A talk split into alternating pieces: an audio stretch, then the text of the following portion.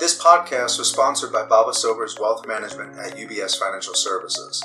Baba Sobers Wealth Management works with physicians, medical practices, and hospitals, providing comprehensive wealth management services for individuals and institutions. Visit our website at advisors.ubs.com forward slash Baba Sobers WM. We're members of FINRA and SIPC. FirstNet, built with AT&T, is the only nationwide wireless network built with and for emergency responders, including Arizona physicians, nurses, and other critical staff. FirstNet subscribers get a great mobile experience with added security and peace of mind. Visit firstnet.com to learn more.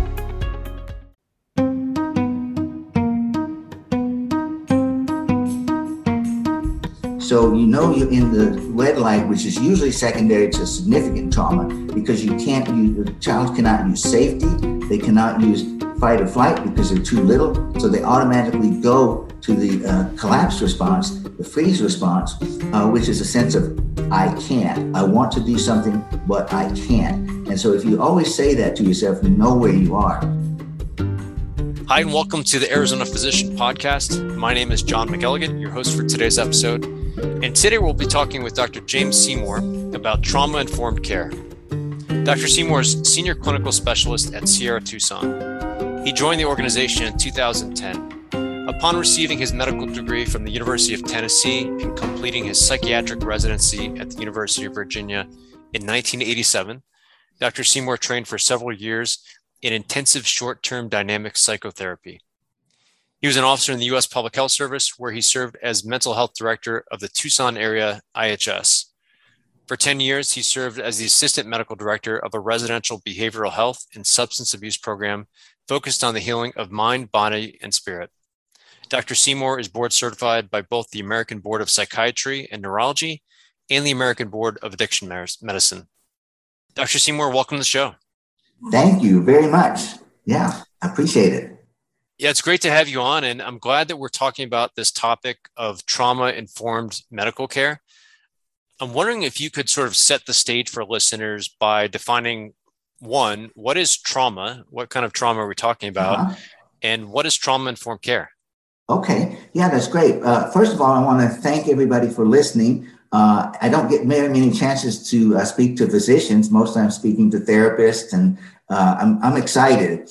Uh, the other thing I'm always excited about speaking anywhere is that I see us as all like a big army of healers all around the country, trying to uh, help people optimize their quality of life and improve their functioning.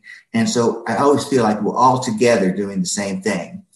So, um, in terms of trauma informed care, first of all, I'd like to give a definition, my definition of uh, what is psychological trauma. Many people define it in different ways, but I define it in two ways. First of all, anything that happens to overcome our capacity to cope and threatens our survival, either physically or psychologically, is psychological trauma. The other thing is trauma is an ancient Greek word which means wound. And uh, so I think if anything that wounds our hearts, our souls, or our spirits is psychological trauma.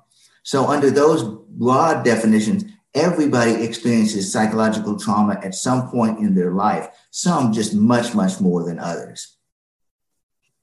Now, in terms of trauma informed care, um, the most important aspects of this are uh, reducing shame. So, what I always say is the basic concept is trauma informed care equals shame reduction. Shame reduction equals trauma informed care. And I say that because the most common uh, emotion that's troublesome and the most deep emotion that we have to deal with is a good sense of shame. And also, what I look at is if we look at all our interactions with the patients, it will each one will result in either increased shame or decreased shame. That's what happens in all our interactions. So we want to make sure all our interactions are uh, able to decrease the patient's shame. Again, the goal really of trauma informed care is to optimize the quality of life and increase functioning and shame reduction. Now, when we think of trauma informed care, there are two main aspects. One is the understanding that many of the psychological uh, difficulties that we see uh, are secondary to uh, psychological or emotional trauma. And uh, this applies to many of the common chronic medical conditions such as obesity, heart disease, diabetes, uh, etc. So, um, understanding that a lot of this comes from trauma is the first part. And the second part of trauma informed care is how do we interact with the patients to help them improve quality of life and decrease shame? Now, then we might ask, what are the elements of trauma informed care?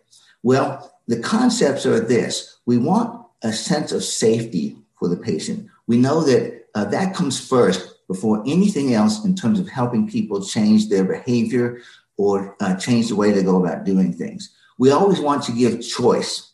I actually learned this from my wife, who is a preschool teacher, now retired. Uh, she taught me always give the little children a choice between this and this, never tell them exactly what to do. And so they feel some sense of agency. And I realized, oh, that applies to everything I do with my patients as well. Uh, so safety and choice, we want to reduce shame. Uh, we take a collaborative approach. And this is with most of our patients.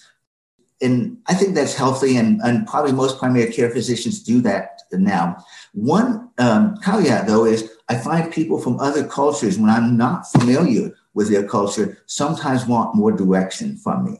And so they're the ones I would be more directive with. I don't understand their culture and I don't understand how a collaborative approach would necessarily work. So that's the, uh, one exception to that. We have a respectful approach, always respectful. Uh, there has to be mutual trust.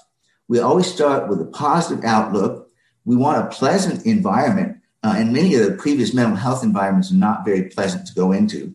And we're very careful about the type of language we use. So basically, the elements are safety, choice, reducing shame, collaborative approach, respectful approach, mutual trust, positive outlook, pleasant environment, and language used. Dr. Seymour, thank you so much. And um, what stood out to me talking about that is, is reducing the shame um, that's that that sense of humiliation that patients are often humiliated by something that may not have been within their control, but they still have that burden of, of personal shame. Is that what you're talking about? The humiliation? Oh yes, humiliation and shame, and um, it, it's just such a ubiquitous uh, emotion, and it's the deepest one that we have to deal with with our patients. And that is directly linked to chronic low self esteem, which I think of as chronic uh, unhealthy shame. Okay. Dr. Seymour, what attracted you to this aspect of psychiatry? I understand you went through your psychiatric residency. Um, this was at University of Virginia in, in, the late 80s. But what brought you over to study trauma and trauma-informed care? Uh, basically, it was my experience uh, with the Indian Health Service. That opened my eyes to trauma as a, a major cause of emotional problems and alcohol previously I really didn't pay much attention to addiction in my patients. And I realized uh, on the uh, reservation where I were uh, lots of trauma and lots of addiction uh, and how they were linked together. And that got me interested to really look at and change the way I did practice. And so I spent most of my uh, studying after that, studying both addiction and how we heal addiction and also uh, trauma, how we go about healing trauma. So that's where my interest came from. Okay, thank you. Yeah, and that's very applicable um, not only to the Tucson area and IHS where you had been for years, but also um, there's several other IHS areas, service areas within Arizona, and so many urban Indians as well uh, from Navajo Nation and many other federally recognized tribe within Arizona. So a lot of the people listening to this may come across individuals. Um, you may want to take that approach. And um, Dr. Seymour, I wanted to ask you when you did some research into trauma informed care, do you know where it came from? Where did this idea and this approach come from at the beginning? Well, trauma informed care is a term that came along later. The first, uh, when we thought beginning of trauma and its effect, uh, using the word trauma was uh, in the 70s with the Vietnam uh, trauma. Now, previous, there had been things described um, uh, in World War II. Uh, trauma was described as battle fatigue. In World War uh, it was described as a shell shock. In the Civil War, it was described as neurasthenia. So there was a recognition of uh, trauma experiencing, but they just didn't refer to it as trauma.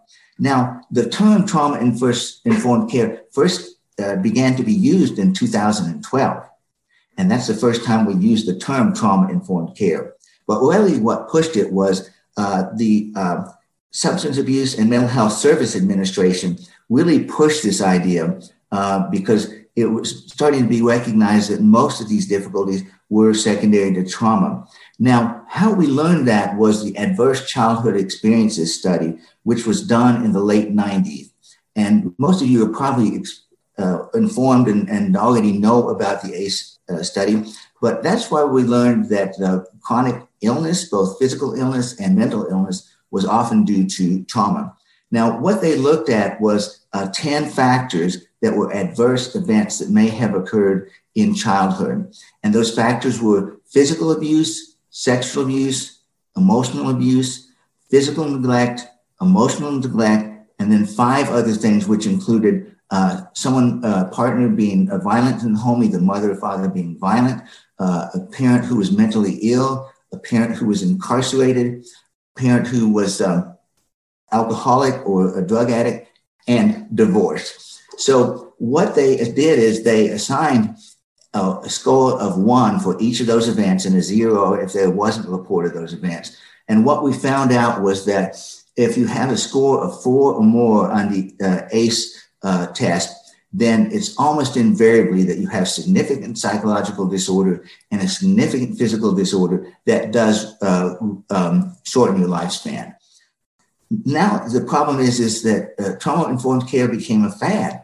Everybody in every treatment program that I know of, or every practice, say they're trauma informed, and most of them are not they don't really know what trauma informed care, but it is the buzzword of the time. So uh, you see, everybody advertises as trauma informed care in the psychological field. I wonder if we could delve into the um, physiological effects. And I understand that you view post trauma symptoms as a natural response to trauma. Uh, you don't yeah. approach the psychological symptoms as a disease or disorder. So, could you describe, please, how that happens physiologically? And for example, are there changes that occur in the nervous system in response to trauma? Yes, there are. And uh, what we look at is that uh, we as human beings have the same uh, threat response as other mammals. And that is when we're under threat physically or psychologically, the first thing we do is to try to find safety by connection with others we are tribal animals and herd animals. And so what we try to do when there's threat is we try to get with other members of the herd, try to get next to other people who are safe. Now, only when there's that safety is there an ability to really look at uh, your behavior and learn to change your behavior. And I call that threat response the green light on a traffic light. And if that doesn't work, there's no safety, then we end up in the sympathetic activity excessively where we have the fight or flight reaction uh, when it's extreme. And when it's not so extreme, a lot of anxiety, anxiety disorders, and irritability. And that I call the yellow light for caution. Now, when that doesn't work, then we have the last ditch effort, uh, which is a collapse response. Uh, we sometimes refer to it as a freeze response. And in uh, uh, other mammals, it's the last ditch effort to stay alive and uh, doesn't always work. But in human beings, when we get into the uh, uh, red light zone, which is uh, is a collapse and what we call a freeze response, we have a different symptom. And the symptoms, you know, you're in there if you have disconnection and dissociation or the experience of chronic depression. So you know you're in the red light, which is usually secondary to significant trauma because you can't use the child cannot use safety, they cannot use fight or flight because they're too little. So they automatically go to the uh, collapse response, the freeze response, uh, which is a sense of, I can't. I want to do something, but I can't. And so if you always say that to yourself, you know where you are.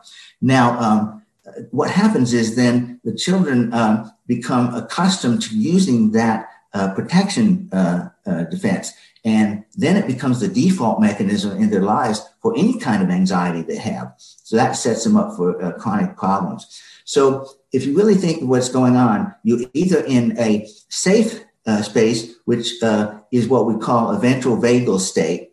You're either in sympathetic nervous system overactivity or you're in shutdown, which is a dorsal vagal state. And it's oversimplified, but if you look at those, you can always figure out probably where you are, and each zone has a different way that we need to approach the problem. But one, one thing I want to go back and address is it's very, very important uh, to tell people that there's nothing essentially wrong with them. They have lots of symptoms and they have interpersonal difficulties, but there's nothing essentially wrong with them. And this is important, especially for people with developmental trauma. So what we say is trauma is not a disease or a disorder. I don't like the term post-traumatic stress disorder. Uh, we use the term post-traumatic stress response because it's a normal response to traumatic circumstances. So how do we end up there? Most of us have what we consider an acute stress response under uh, threat or pressure. Now, the acute stress response for most of us goes away in two or three weeks. For people with post-traumatic stress response or post-traumatic stress disorder, what it is is you, the person just doesn't bounce back from the acute stress reaction. In other words, it continues. So it's a continuation of an acute stress response, not a disease. And so there's lots of factors we can't get into today as far as which individuals be most likely to not bounce back from an acute stress reaction. But that's what it is. It's a prolonged stress reaction that just doesn't heal. Yeah. Dr. Seymour, thank you so much. We'll, we'll take a short break. And when we come back, we'll continue our conversation with Dr. James Seymour about trauma informed care.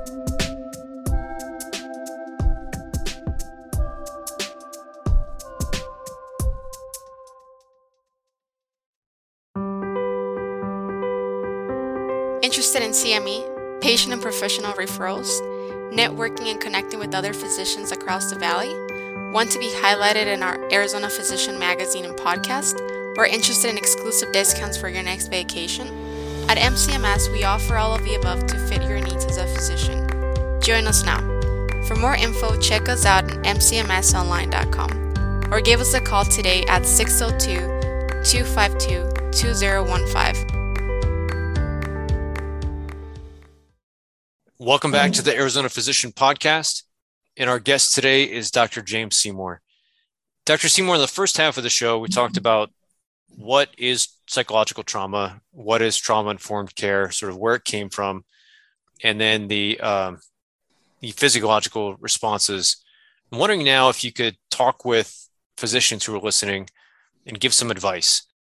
And let's start with when physicians are, are seeing signs of trauma or potentially signs of trauma in their patients, um, what should they be looking for? And I want to ask you as well does this apply to patients of all ages? Well, I'd like to back up just a second because I'll answer that question. But the question I think about is how can I, as a physician, make my practice or organization more trauma informed? And it's just important for medical practices as it is psychological practices or psychiatric practices. The number one thing is first understanding that many of the uh, psychological trauma that we see is secondary. I mean, many of the disorders that we see is secondary to psychological trauma, and the sense that we need to educate people about that. So I want physicians to be educated. So many of the chronic me- um, medical illnesses that they see, which often have a strong behavioral component, are probably often secondary to trauma. Uh, the other thing is uh, other things we need to do to make our uh, practices more trauma informed is we want a pleasant setting. Uh, the more pleasant the setting is, uh, people feel better. So the more institutional setting we have, um, people don't feel as comfortable. They don't feel a greater sense of safety. So I'm going to give some things that are hard to do, but we need to try to do them. And that is as best as possible, start and stop on time. Now, I know this is very hard for primary care physicians, particularly nowadays, but what I recommend is that uh, before getting into uh, issues, that you spend simply two minutes listening to the patient with no attention to anything else, full attention for two minutes. And that will go a long way towards helping the patient settle, have a sense of safety, and then they will open up about the other difficulties. Now, when it comes to trauma, I think one of the things is a primary care physician should use the uh, um, adverse childhood experiences uh, screener for everybody. And that is where you start with trauma because you'll see what people score on the ACE uh, test. You can get it off the internet it's very easily, simply 10 questions, and you have the patient actually fill that out before they come in to see you. So you don't have to take the time to fill that out. And again, you can look and see what kind of trauma they have. And then you could, because it's all listed in those uh, uh, ACE questions, and then you can initiate a conversation about any of those that seem to be stronger. Now, how do we know when to refer somebody? If you have a score, if your patient has a score of four or more, it's a good idea to refer for specific mental health treatment. So that's how I'd approach that. And, and uh, same for any age. Now, the ACE study was done on adults who were looking back on their lives when they were children. But uh, you can look at the same elements and see if the children that you uh, are working with have those things going on in their lives. Yeah, absolutely. Uh, do you know if there are examples of primary care physicians in the Tucson area near you who have incorporated trauma informed care into their processes, their intake for, for patients before they see them, or you know, giving you feedback about yes, I did try these two minutes of focusing entirely on the patient just to hear what they have going on so the patient can open up. And if so what was the feedback you've received? Has it been positive or has it been difficult for them to incorporate?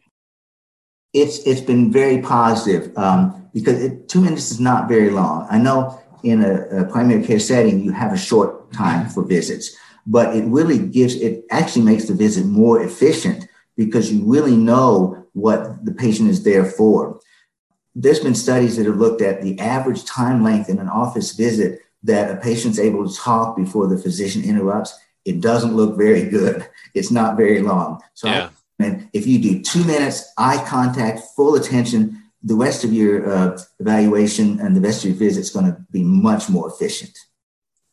That's great. And I, I like the process of having the ACE questions answered in advance or before you see somebody in the exam room to have the patient answer those questions so you know the score and you can go you're informed yourself as a clinician going into that conversation about oh they scored a four or five. I need yes. to be thinking in the back of my mind most likely a referral but we, we need to have that conversation first.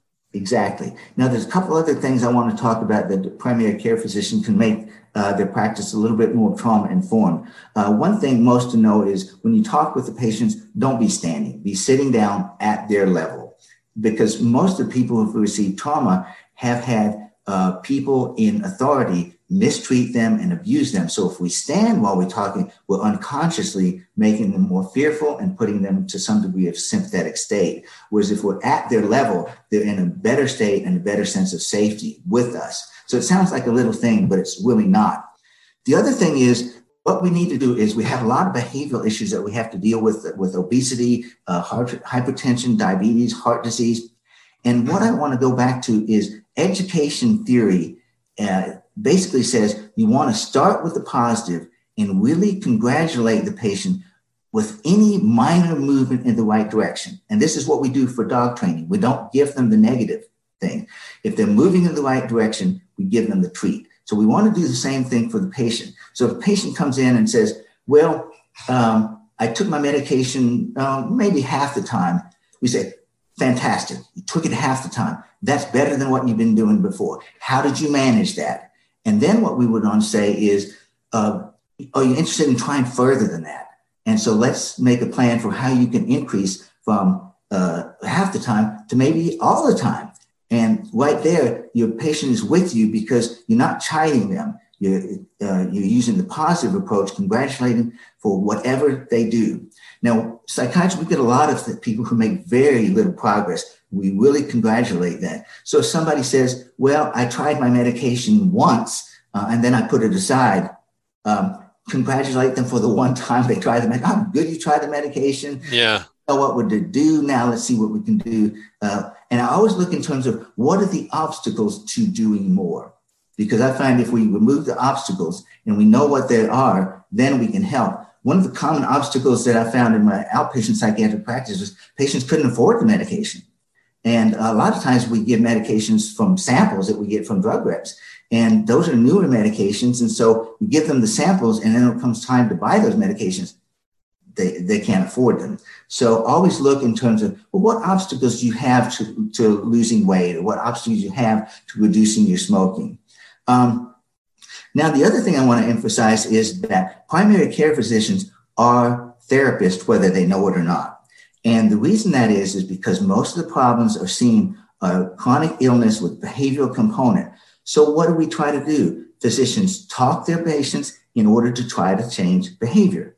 What do therapists and psychiatrists do? We talk to the patients in order to help them change their behavior. So all primary care physicians are psychotherapists to some degree. So the same principles that apply to psychotherapy apply to uh, helping someone change their behavior. What we've learned is that the outcomes in any kind of psychotherapy depend primarily on non-specific factors. And so again, I say physicians, nurse practitioners, PAs are all psychotherapists. And what the most important factor is the therapeutic alliance. So that the more you have a better alliance for the patient, the more they're likely to do what you want them to do.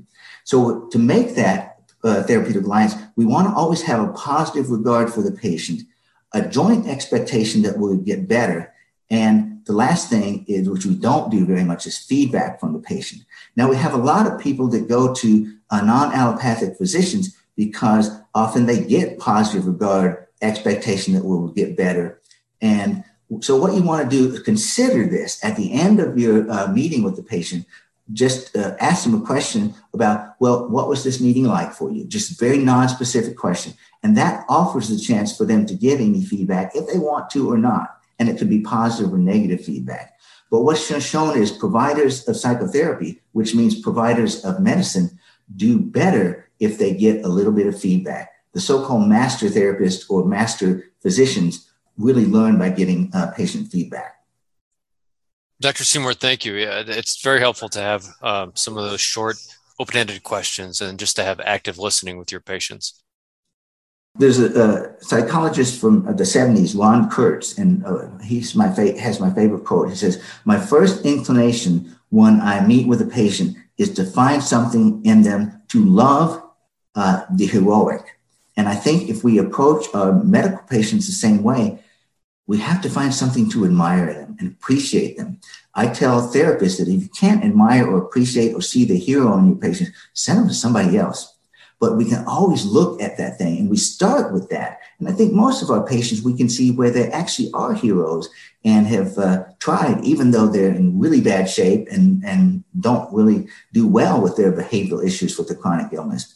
So, and when I say find something in, uh, find something in to love, I mean, treat them the same way we wanted to be treated ourselves, just basically the golden rule. Um, but they will know when you're finding the positive in them and they will more likely follow your directions in terms of quitting smoking or reduction in drinking or taking the medications more compliantly or that sort of thing, if we know what those positive things are. It'll be conveyed unconsciously to the patient. That's that's a great approach. I love the golden rule, and I, I sure hope that more people follow it. I'm wondering if we could close this conversation today about responding to mistakes. Uh, they happen. Clinicians make therapeutic mistakes. So when that occurs, how would you say a physician should repair the relationship with a patient if they've caused, you know, un- unintentional shame or anger for that patient? It, it's very simple. You just simply apologize and say, you know, I'm sorry. I didn't intend that, but happened, and I'm very sorry. What we don't want to do, and I used to do, was we want to back up and explain why we did that. You know, I'm sorry, but, and that doesn't work. It's just basically, I'm sorry. And I've had uh, patients tell me before that they kind of uh, they break down and cry when you just say I'm sorry because they say things like no one in my life has ever apologized for what they did to me. So a simple apology from a physician without explanation goes a long way, and most people will take that in, and it actually strengthens the therapeutic alliance. So it's not that hard to to uh, repair the relationship if we know we made a mistake. Just say, you know, I'm sorry just matter of factly. Dr. James Seymour uh, of the Sierra Tucson, thank you so much for coming on the show. Thanks for sharing all of your expertise about trauma informed care. If people want to reach out to you, what's the best way for people to connect with you? To connect with me, which is my uh, email, which is uh, james.seymour, S E Y M O U R, at sierratucson.com. And I welcome anybody who wants to contact me about anything they want to know more about, or they agree, or they disagree with what I've said. I just like to talk back and forth with physicians, and I'm so happy that you guys came and were able to spend some time uh, listening today. Dr. Seymour, I wish you the best. Uh, thank you so much. Thanks for being here. Yes.